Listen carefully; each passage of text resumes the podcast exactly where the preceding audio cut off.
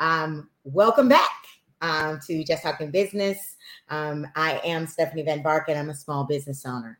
Uh, today's guest actually um, is in an industry that is near and dear to my heart, primarily because she and I sort of do somewhat of the same thing.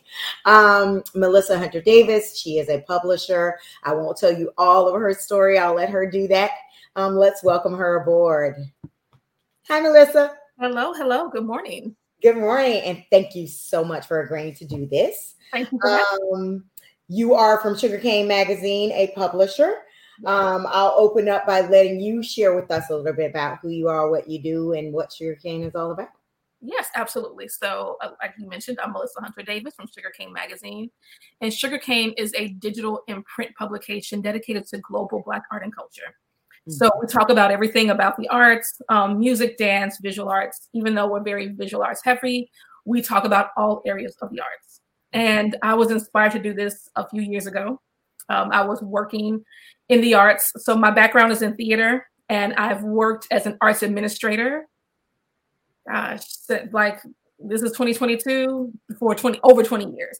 Um, and that's what I've done: um, arts administration, producing, um, working in theater. That's that's really what my love is. And I was working at a, a cultural um, organization, and they gave me um, a job to put together a season for this particular center.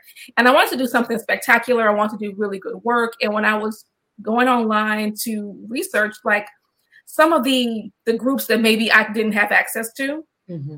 I thought it was really weird that there was just like no one place that I could go to to learn about different artists or different actors or different place. And I was like, there's, you know, just thought it was odd. Um, there was things, of course, from music, um, but outside of that, I, I, didn't find anything that was arts focused, mm. and I decided to change that, and that's where Sugarcane came from. That actually was one of my questions. Why art? So now that's good to know. Um, but have you? I mean, you've been in business from what I can tell, twenty years. Mm-hmm. So clearly, there was a need for that particular yes. um, program and and you know just in general a small business business being in business for 20 years is a big deal talk to us a little bit about um, you know what you've gone through i guess over those 20 years um, you know as how you may have had to evolve um, but still being able to drive your passion this has been one of the most exercises. And she's a mother, by the way. one of the most challenging exercises in making your dreams come true that I've ever embarked on. But so I've done a lot. You know, when we started, you know, initially I wanted this to be a magazine. I was like, oh, yes, this would be a magazine. But this was in, it wasn't in 2008, which is when the economy like really, really crashed mm-hmm. before then. Excuse me. And it was even before I had my daughter. So this was 2004. But right about 2004, 2005 is when the rumblings of the economy crashing started, like the very small kind of trickles, like, mm, this ain't really working out. Mm-hmm. And a lot of publishers um, had to go digital and they could no longer print because advertising dollars were starting to, to dry up. Right. So that was the first thing. And I was like, you know, I would hate to start this and then can't continue this because I don't know how to raise money and I don't know how to sell advertising. Right. So I decided to just go ahead and make this a website. So that's what I worked on and we debuted in 2006. Okay. But I don't know how to sell advertising and I don't know how to fund this um, at the time, there were no conversations about funding an arts magazine. Arts organizations, yes, but I wasn't an art, arts organization. I wasn't a 501c3. Um, so I kind of didn't really know what to do. and so we kind of went dormant for a while. Okay. And right around 2011, I started to figure this out like, okay, you know, maybe you just need to kind of do this on your own for a while until you figure everything out. So I just kind of started like placing stories and then getting small interviews but by 20, um, maybe 2014, and this is a personal story. So my mother dies in 2014. Mm-hmm. About a year or so before that, my mother and I get into an argument.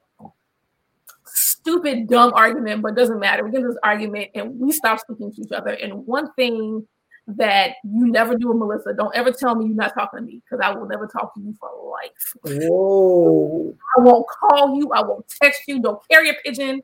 No, no mail. Ain't no carrier pigeon. You would never hear from me.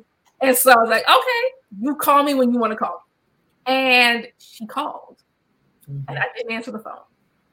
Aww. Well, she wasn't big yet, so it was okay. So she left this message, and she said, uh, in another side side note, I my mother was very she's a very strong woman. She was very opinionated. She would tell you if you sucked. She didn't care who you were.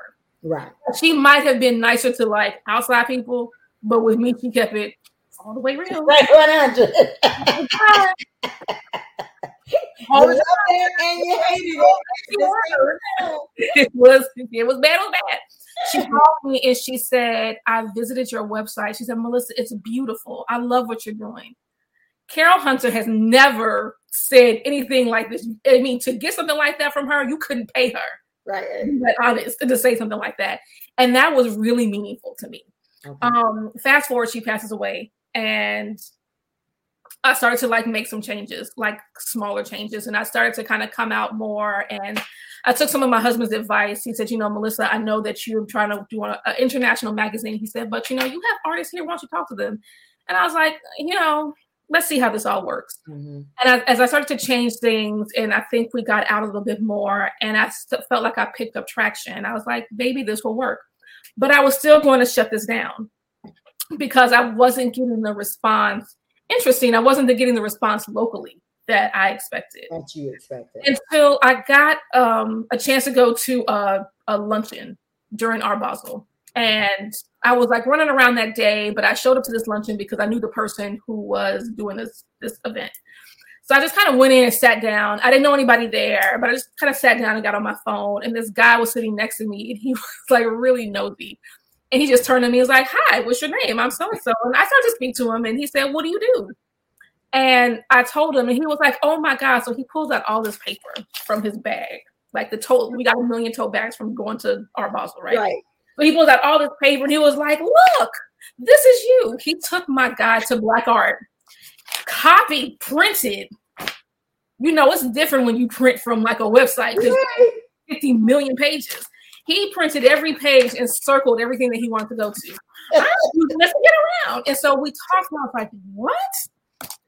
He wasn't from here. He was from DC. Oh, he, awesome. He was from DC. He was an art collector. Um, he was like, I'm a collector. You know, a lot of museums tend to borrow my work when they do shows. And I was like, oh, this is wonderful.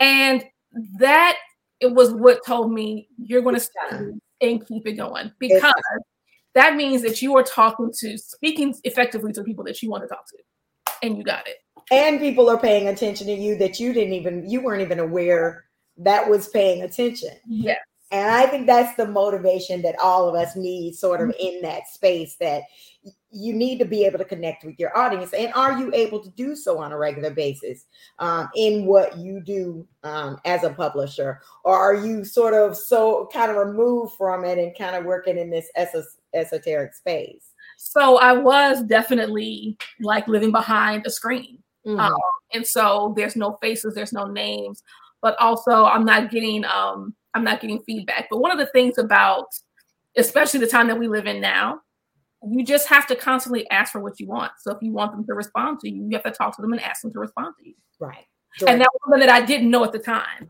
Um, and it, even now, um, I meet people who will say, "Oh, you know, I don't brag about what I do. You mm-hmm. know, I'll walk into a room.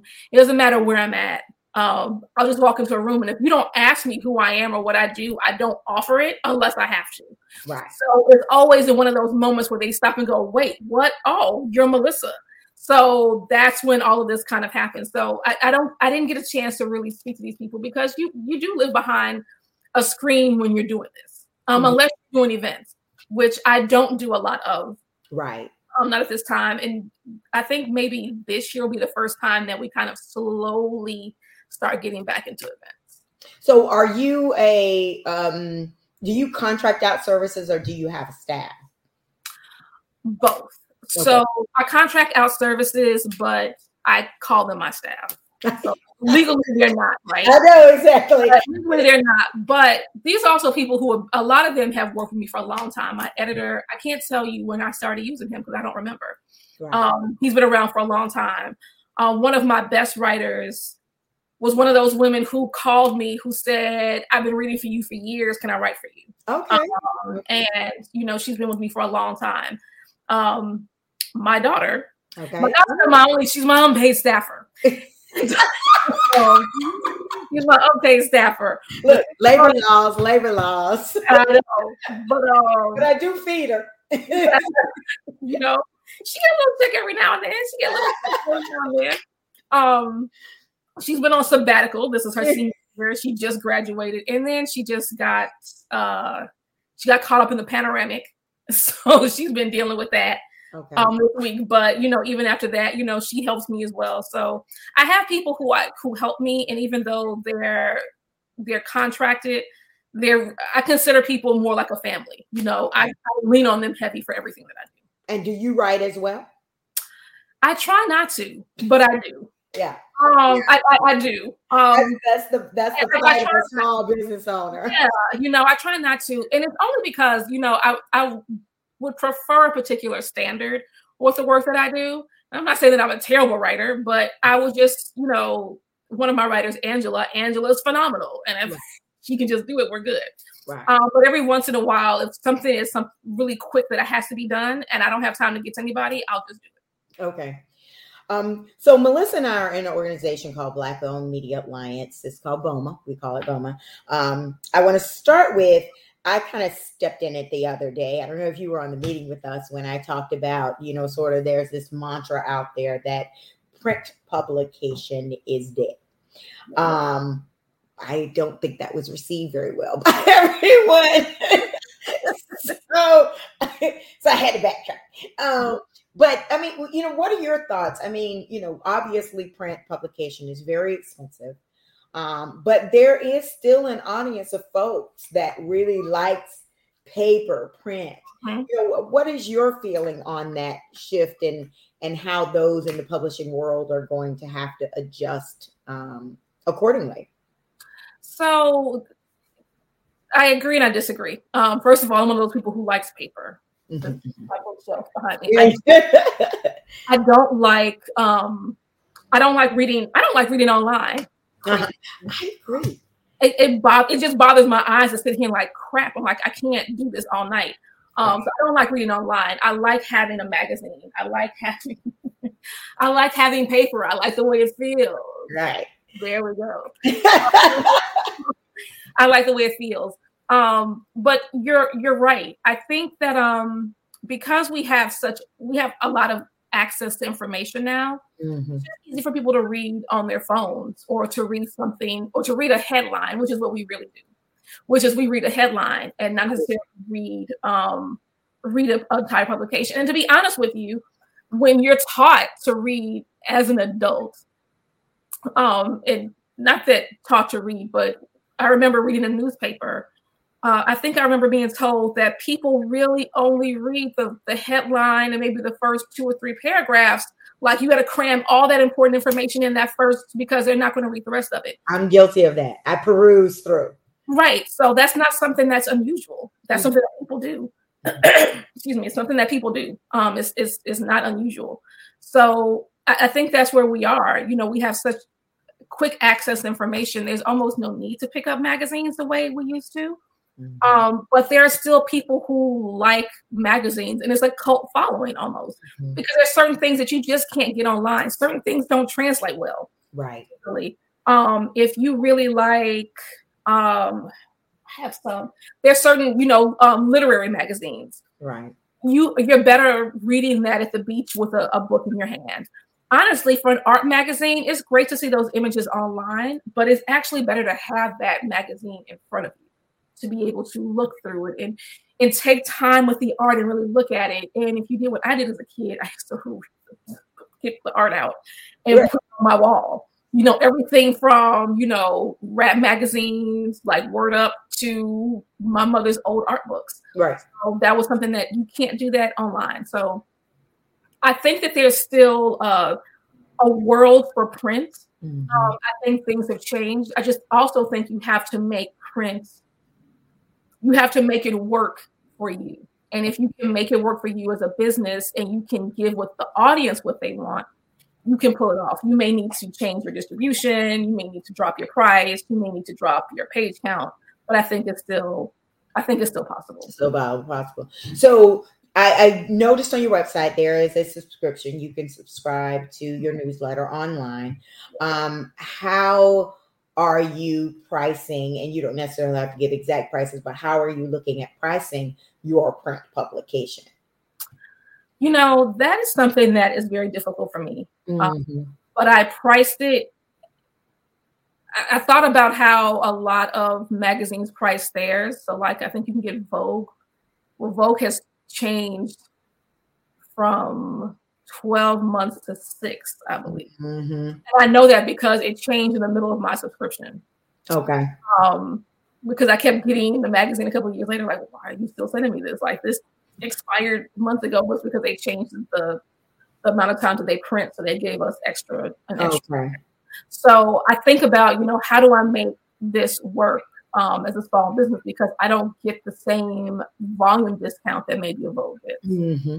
Um, so I just tried to make it attractive, you know, and on par with, you know, other magazines that are actually larger. Um, but just to, to get this out, just to be able to get to get into the game. Okay. I really haven't figured out that pricing yet, but at least if I can get in, I'm open to making those changes um, as needy. But I also don't want to make it so high that it doesn't make sense. Absolutely. Um, print is expensive, mm-hmm. but I just can't charge you seventy five dollars. I know you pay for that. It's gonna have to. Yeah. So I just you know had to realize even if I have to eat this because I know that it just covers postage. Mm-hmm. And from right now, that's what we want to do, which I think um by I'm saying competitors, but we're not really competing. But if you look at other magazines, they're doing the same thing. You know, the subscription it simply pays for postage. Um, it's a way to have them distribute because they make money from advertising.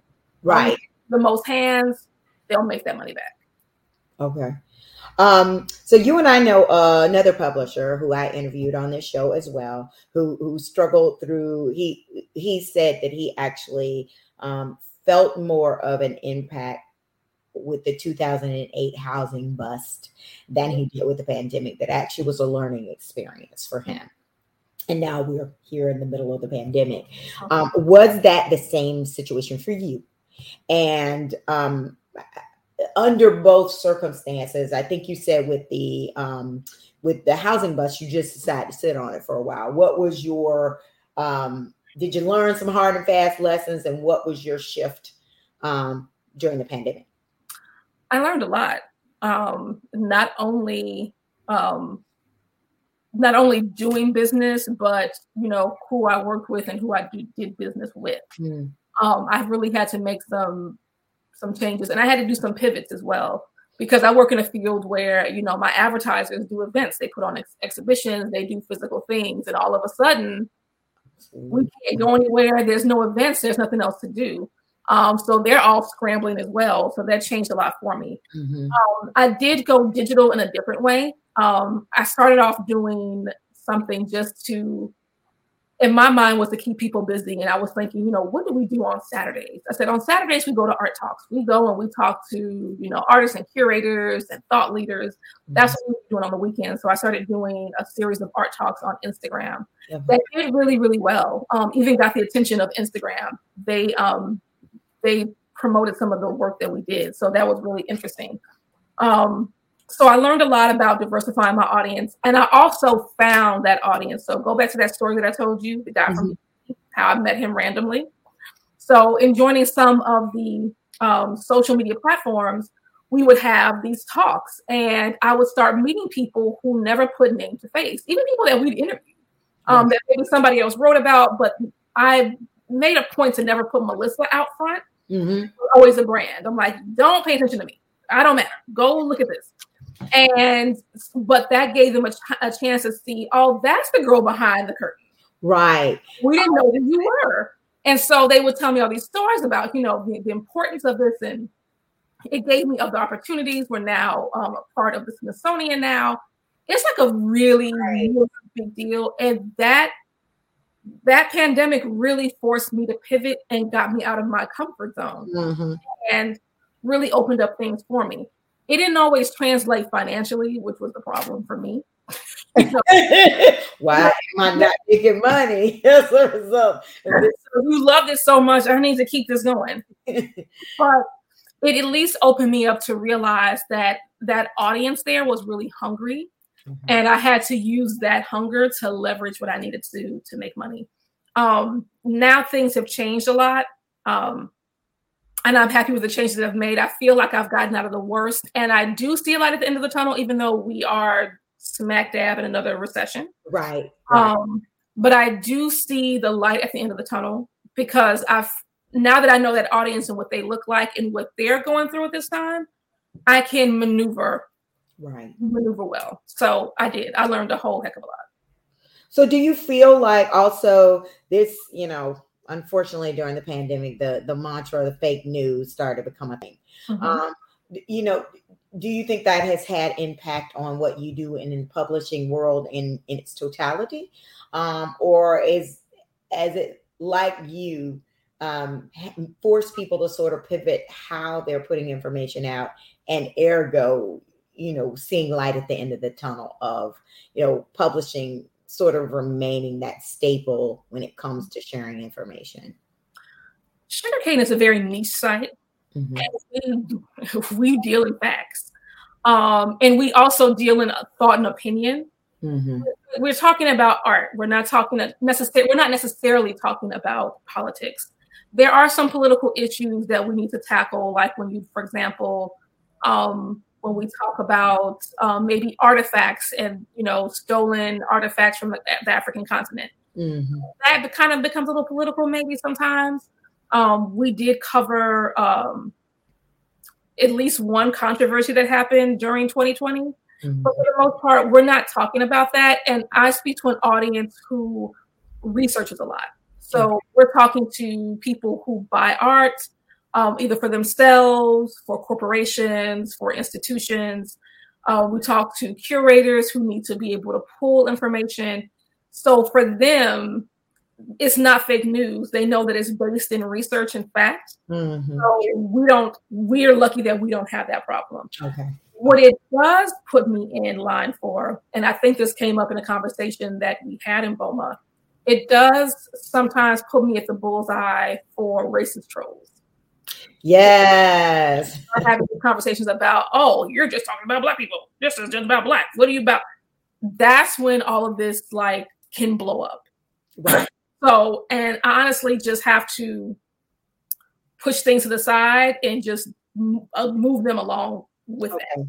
Um, That's probably the only thing that can be tricky.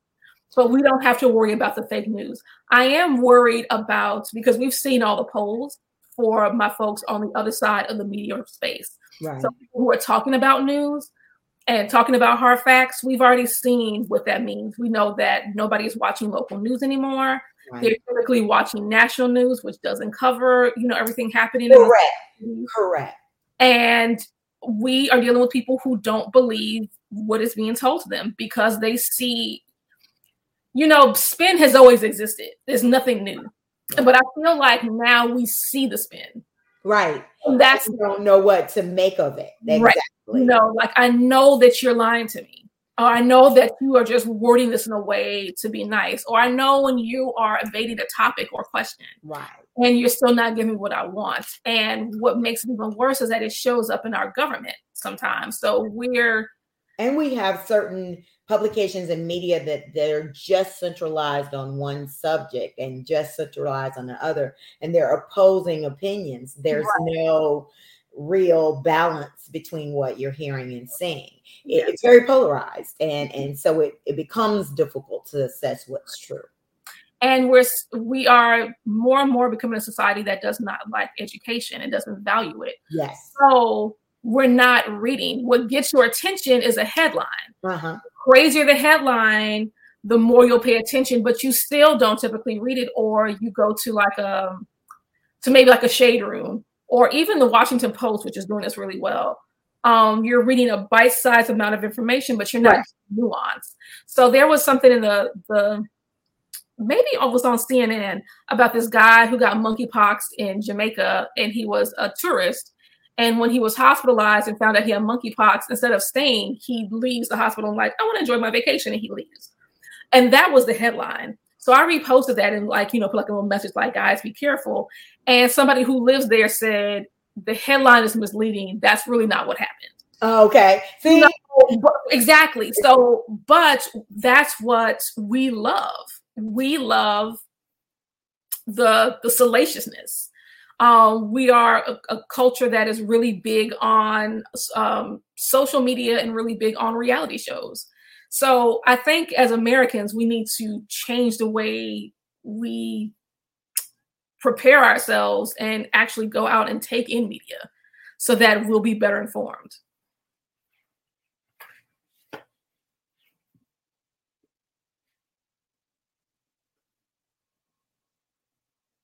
So, Stephanie, I think you have left me.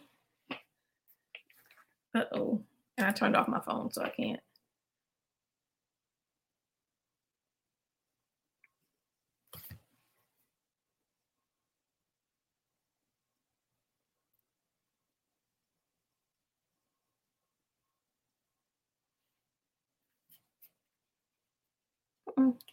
She'll be back.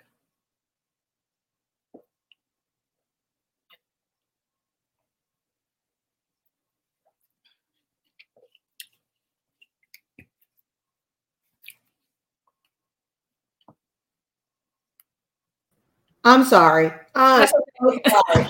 I was like, what? Oh my God, what went wrong? That's okay. It's okay. I got it. So okay, okay, okay. All right, we, we just edit that part out. Thank God for for not streaming live. Um, not streaming live. Um, um, so we were talking about um, you, you received or you posted an article, and someone said that wasn't how that happened. Right. I think what and what I was I don't know if they're going to keep it in, but what I was saying is that I, as Americans, we need to really take time to change the way we allow ourselves to be informed and start to make reading something that we actually like and do again because that's where this all falls apart. You know like had i read this you know i probably would not have paid attention to the headline. And i've seen that plenty of times where you have this great headline and then you read the story and it's either a different story or it's a crappy story it was right. so bad written you're like wait what why did I do? I look at it? You know, but it's just I think that's just we're so we like salaciousness. We like you know reality television. Yes. We like social media, and that changes how we perceive things, and it changes how we take in information or why we won't take information. Right. I think time too is a factor, and I think that's something we need to get at as part of our health and wellness. We talk a lot about health and wellness, but nobody talks about slowing down. Right. Well, reading forces you to start slow down. You've got to stop, you've got to absorb, you've got to pay attention. So even if you do it just for the health and wellness aspect of it, it will force you to, like you say, really have all the information that you need to make really good decisions and decide if this is a good idea, you know, this is good information or not. But you tapped on what we said. We actually we were, we were going to talk about right before we got started. Um, you know, we're a member of Black Owned Media Alliance on BOMA. Um, a subject matter came up with regards to is this deemed a racist organization or the information that we're sharing is racist. Um, I think you and I both believe that that is not true. Um, let's talk a little bit about the need for Black owned media organizations. Let's use this as a te- teachable moment. Right. Why is there a need? and, and also, you know, what does this organization do that, you know, so we're very clear about it. It's not about downing others, it's it's mm-hmm. about uplifting us. It's it's really about advocating for a group of publishers who um, who publish news and, and information on across all different platforms, but who need someone to go into the world to advocate for them. That's mm-hmm. what we do. We advocate for each other. Um, we remind the world that we exist. Mm-hmm. Um, it's really unique if you look at South Florida. We have what's there's 17 of us in the organization, but there's actually more than that based here in South Florida, mm-hmm. Which is really unique because looking at Dade County alone, there's what Af- under half a million African half half a million African Americans or people who identify as Black that live in Dade County. But we have over 17, probably close to 20, 25 publications yeah. that aim to speak at this particular community. And we receive less funding, we receive um, the least in advertising sales, um, but we have over a million readers per week on our platforms. Mm-hmm. So it's really just an organization that advocates for a group of publishers who may not get the same opportunities as non-black media here in in right now in South Florida. That's all we are. And when you talk about black media, it's a black a company that's either a because you can be black owned but not actually focus on a black audience. Mm-hmm. Um, that's one of it. Or you can be black owned and talk to a black audience, but it's really just talking to a niche. Mm-hmm. It's talking to a group of people who have certain values, certain buying habits, um, certain personalities, personalities, certain culture, and you speaking to that culture. Right. The same way you have um, had Italian American newspapers, the same reason why you had Spanish language newspapers, mm-hmm. it's a group of people who had a, a, a required needs. The same reason why you may love conservative media. Conservative media talks to people with a certain culture, certain lifestyle, certain way of viewing the world. Certain beliefs, yeah. That's it. It's it's nothing about being racist. And this came up, but I won't tell you where. I'll tell you about that offline. Okay. Because it's black media doesn't mean that it's just for black people. Right. means exactly. we talk to a particular audience, but I would, you know, highly suggest if you're not black, that you make it a point to make Black media part of your um, reading list of everything that you do, so that you can learn about an audience that you may not have access to. Right. I don't mean you're maybe one, two, three, four, ten Black friends, and that's not, and that's not even uh, shady comment. Right, right. But I mean, just in reality, you're speaking to people that are probably like you because they have certain, you know, certain likes and culture as you, even though you may um, ethnically be different but it gives you a chance to look into a whole world that's speaking about things that you wouldn't consider, that you wouldn't know about. You know, brands that you may not have access to are probably part of that. Um, all types of conversations that you know are necessary, you know, are necessary to learning about the world that you don't necessarily have access to. Just because we say that we're black owned or that we focus on black doesn't mean so. And if you want a great example, look at Telfar. So I love Telfar bags. I think I have, I think I have one Why do I have one, but my kids have more than me? Oh my God. So my kids have bags. What bag? Are you about to go take those bags away from those babies? no, I'm gonna buy myself a Telfar bag. Oh Poor baby. Anyway, okay, so look at Telfar. It just occurred to me. So look at Telfar, right? people who wear Telfar, it's a black owned brand and it's a very, it clearly identifies the black owned brand, mm-hmm. you mm. know, in his models. But all types of people wear Telfar bags. Exactly. White men, black men, white women, black women, Hispanic men, Hispanic women, all have these, all have the Brooklyn Birkin. You know, they all love this bag. And even though it's clearly a bag by a, a black man who all of his um, all of his imagery uses black bodies and you know very very black um, black slang and black mm-hmm. speech. Mm. It's still something that people get into, and and part of it is definitely because of um, a generation that maybe doesn't have the same boundaries that we did. Right. Um, but also, you know, I heard about Telfar before my kids hadn't told me about Telfar. I heard about Telfar in a forum for professional women who were looking for an everyday bag.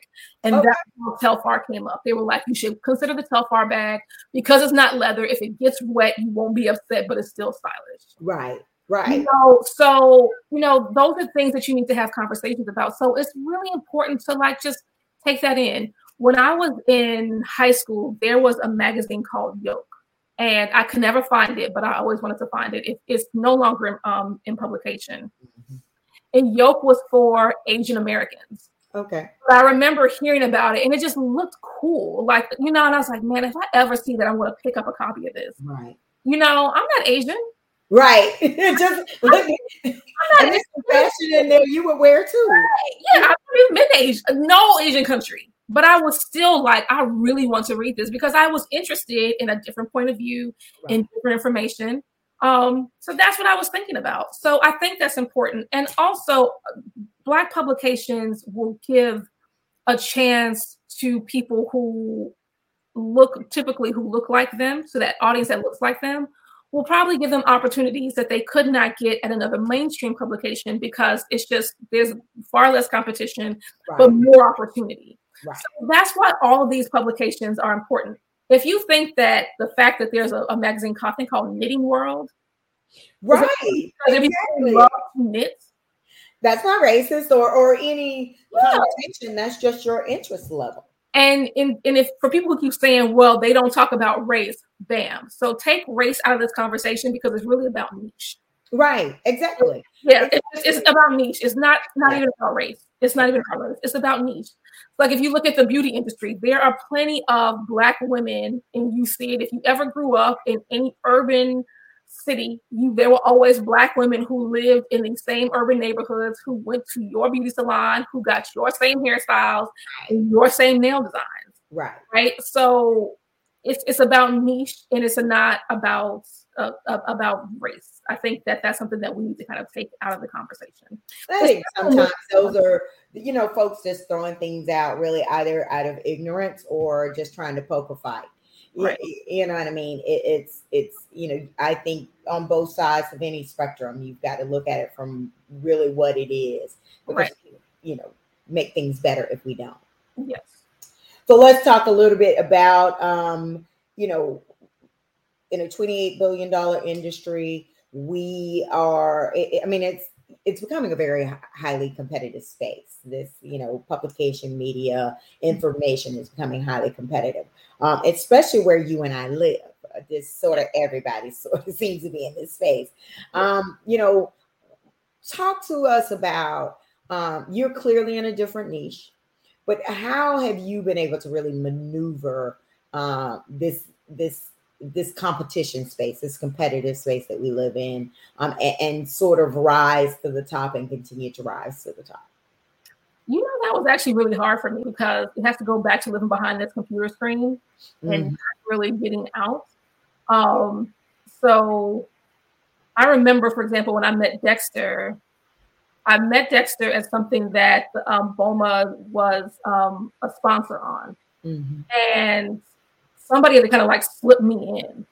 And Dexter didn't know who I was. That was his first time meeting me. But at that point, I've been I've been around for a while in a lot of different, you know, different spaces. But I've been in this art space, um, and he didn't know who I was. And it took me a long time to um, to raise my voice and to be confident in it because mm-hmm. I really wasn't. Um, so that took some time, and it and it takes it took a lot of time for me to not pay attention to the competition because I thought that maybe I wasn't good enough or I didn't offer enough. You know, because all these things that you think of when you're imposter, imposter syndrome, major imposter syndrome. Right. I battle that every day, right? So, like living in my head all the time. Um, it was meeting meeting my audience, and I think taking myself out of it and like looking at everybody who was out there and realizing who I was and where I fit Mm-hmm. That helped me in the confidence arena.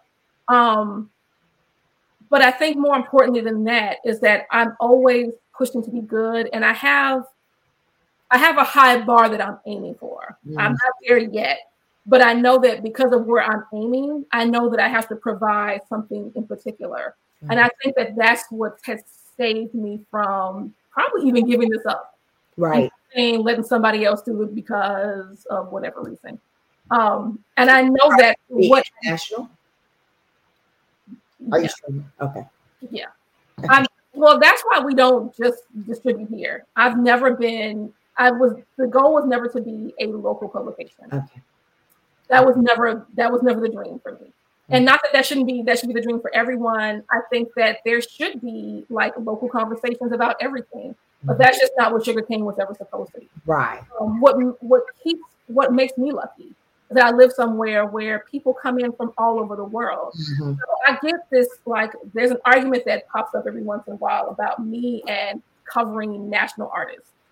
And people don't ever understand what I mean by that. So at any point you can go into any museum here in South Florida and you will see a lot of them are not from here. Right. They're right. not exhibiting, not that they don't, but most of them are not from here. They are from all over the world, which gives me access to people that if I lived in no man's land, Florida, that I would not have had access to. It would have been a lot more difficult. So, right. you know, I, those are people that I talk to. But the thing is, is that Betye Saar was at ICA during December. She was in our last issue. And so that's a big deal for people here. But a big, deal, big deal for people everywhere because Betye Saar is well loved and well respected and well copied. Yeah. So, right. you know, that's somebody that, you know, we would all talk to. And so those are the kind of conversations that I have to have. And I have to, if I'm going to have these conversations about Betye Saar, I can't have like a crappy writer do this. I have right, to, right. great photography. It has to be, you know, great work. Right. So that's my aim. I have targets that I aim for, and I am striving to be able to meet those metrics. Okay. So that's what keeps me focused on me and not competition. And I'm sure that at some point in my life, I really need to start doing that because, you know, just like if I think about, you think about the fashion world, um, everybody loves puffy bags. I hate them, but yeah. everybody loves a puffy bag because it became a trend. So everybody has like their own spin on the puffy bag, you know. So those are things that I probably will need to think about. Right. I, you know, on certain certain levels, I will, but for the most part, no. I, I have a I have metrics. I have a place that I'm trying to get to. Right. That's what keeps me focused. I actually agree with you. Actually, I, I think you we're you and I are very much aligned because when you get in, try to get into other people's spaces. You, first of all, that's not who you are. Right. Second of all, you're spinning your wheels trying to do and replicate. Just do what you do well, and yes, you know, people will receive. Now, I, I, I like to ask working mothers this: um, You're a wife, you're a mother, you're an entrepreneur. Yes. Um, you know. Uh, I know your day has got to be the business. I think one time we had a meeting. It was so funny. We had a meeting when she was walking through the streets of New York and trying to give her report at the same time. We were like, Where are you? You having a coat? What is going on? Yes.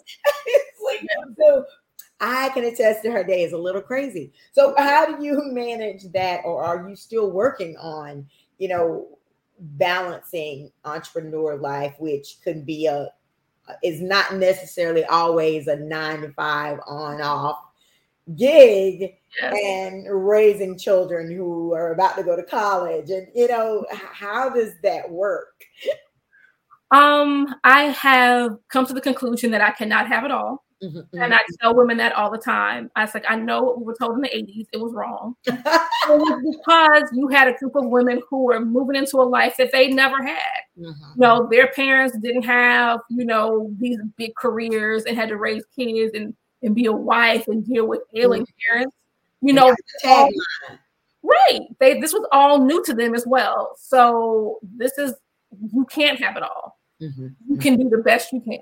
And right. that's what I try to do. Um, that doesn't mean that every once in a while I try to make it work, but when I can't, I will stop and go, you know what, you can't do this. Pick, right. pick one and run with it. And that's what I have to do. For so forgive yourself. Like this is the yeah. moment where I've got to take some time to do right. this. Yes, and you know sometimes it is. I had something to really go to last night, but I promised my kids macaroni and cheese. And I really like, I was trying on some clothes, like, what can I wear? What can I wear? And I was like, you might be able to pull this off. And I finally was like, and you got to chop up onions and garlic. No. Right. That's promises baby macaroni and cheese. Go to the after party later. Go make this macaroni and cheese. That's what we're doing tonight. So, you know, that's that's what it is. You have to decide what's important. Um, sometimes I won't answer an email right away because I'm making macaroni and cheese. And what I'll do is I'll like kind of before I send this out, let's think about this real quick. Right. I will do both as I cook and then go back and say, all right, this is what you want to touch on. We'll send this off in the morning. Okay.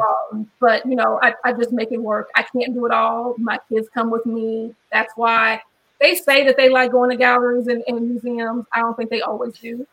But and though they love the arts, so I'm looking that respect, but I know that part of it is the bribe of going to dinner later. You know, right? right. So one of the things I love about PAMM is that I'll um at PAMM, I'll go and we'll see a show, but I promise them dinner at the restaurant. So like we'll do that. I'll let them have dessert and like you know they're good, you're full. I'll buy them something from the gift shop and let's go. Right, right, right, right. Right. Yeah. right. My mom, it would make you feel any better. My mother was a hardworking woman too, and but to watch her work and to watch her work ethic really was a reflection on me as I went. Oh, oh you know, I, I wasn't always happy about being out. So nine o'clock at night when I was However, in the long run, it did work very well. So yes. feel better about that. well, before we go, first of all, I want to again thank you for agreeing to do this. Um, this has been a great, inf- great information, and and actually, as you're talking, like there are a lot of things that I feel like we in line in that way. So I feel it better, like. Ooh, there's somebody else feeling that way too. Um, so tell us, how can we find you? You can find us on on the World Wide Web. Remember we used to say that? The World Wide Web at sugarcanemag.com. You can also find us on Instagram, Sugarcane Magazine. I think across all social media with Sugarcane Magazine. That's where you can find us. Um, and you know, we'd love to have you, you know, follow us, get a subscription, sign up for the email, all that good stuff. Okay. Thank you again. And you have a great day. Thanks, you too. So thank you everyone for joining us again here at Just Talking Business. Again, I am Stephanie Van Vark. I'm a small business owner, and we love it when you tune in to learn more about our businesses. Again, I always learn. I hope you do too, and I'll see you next time.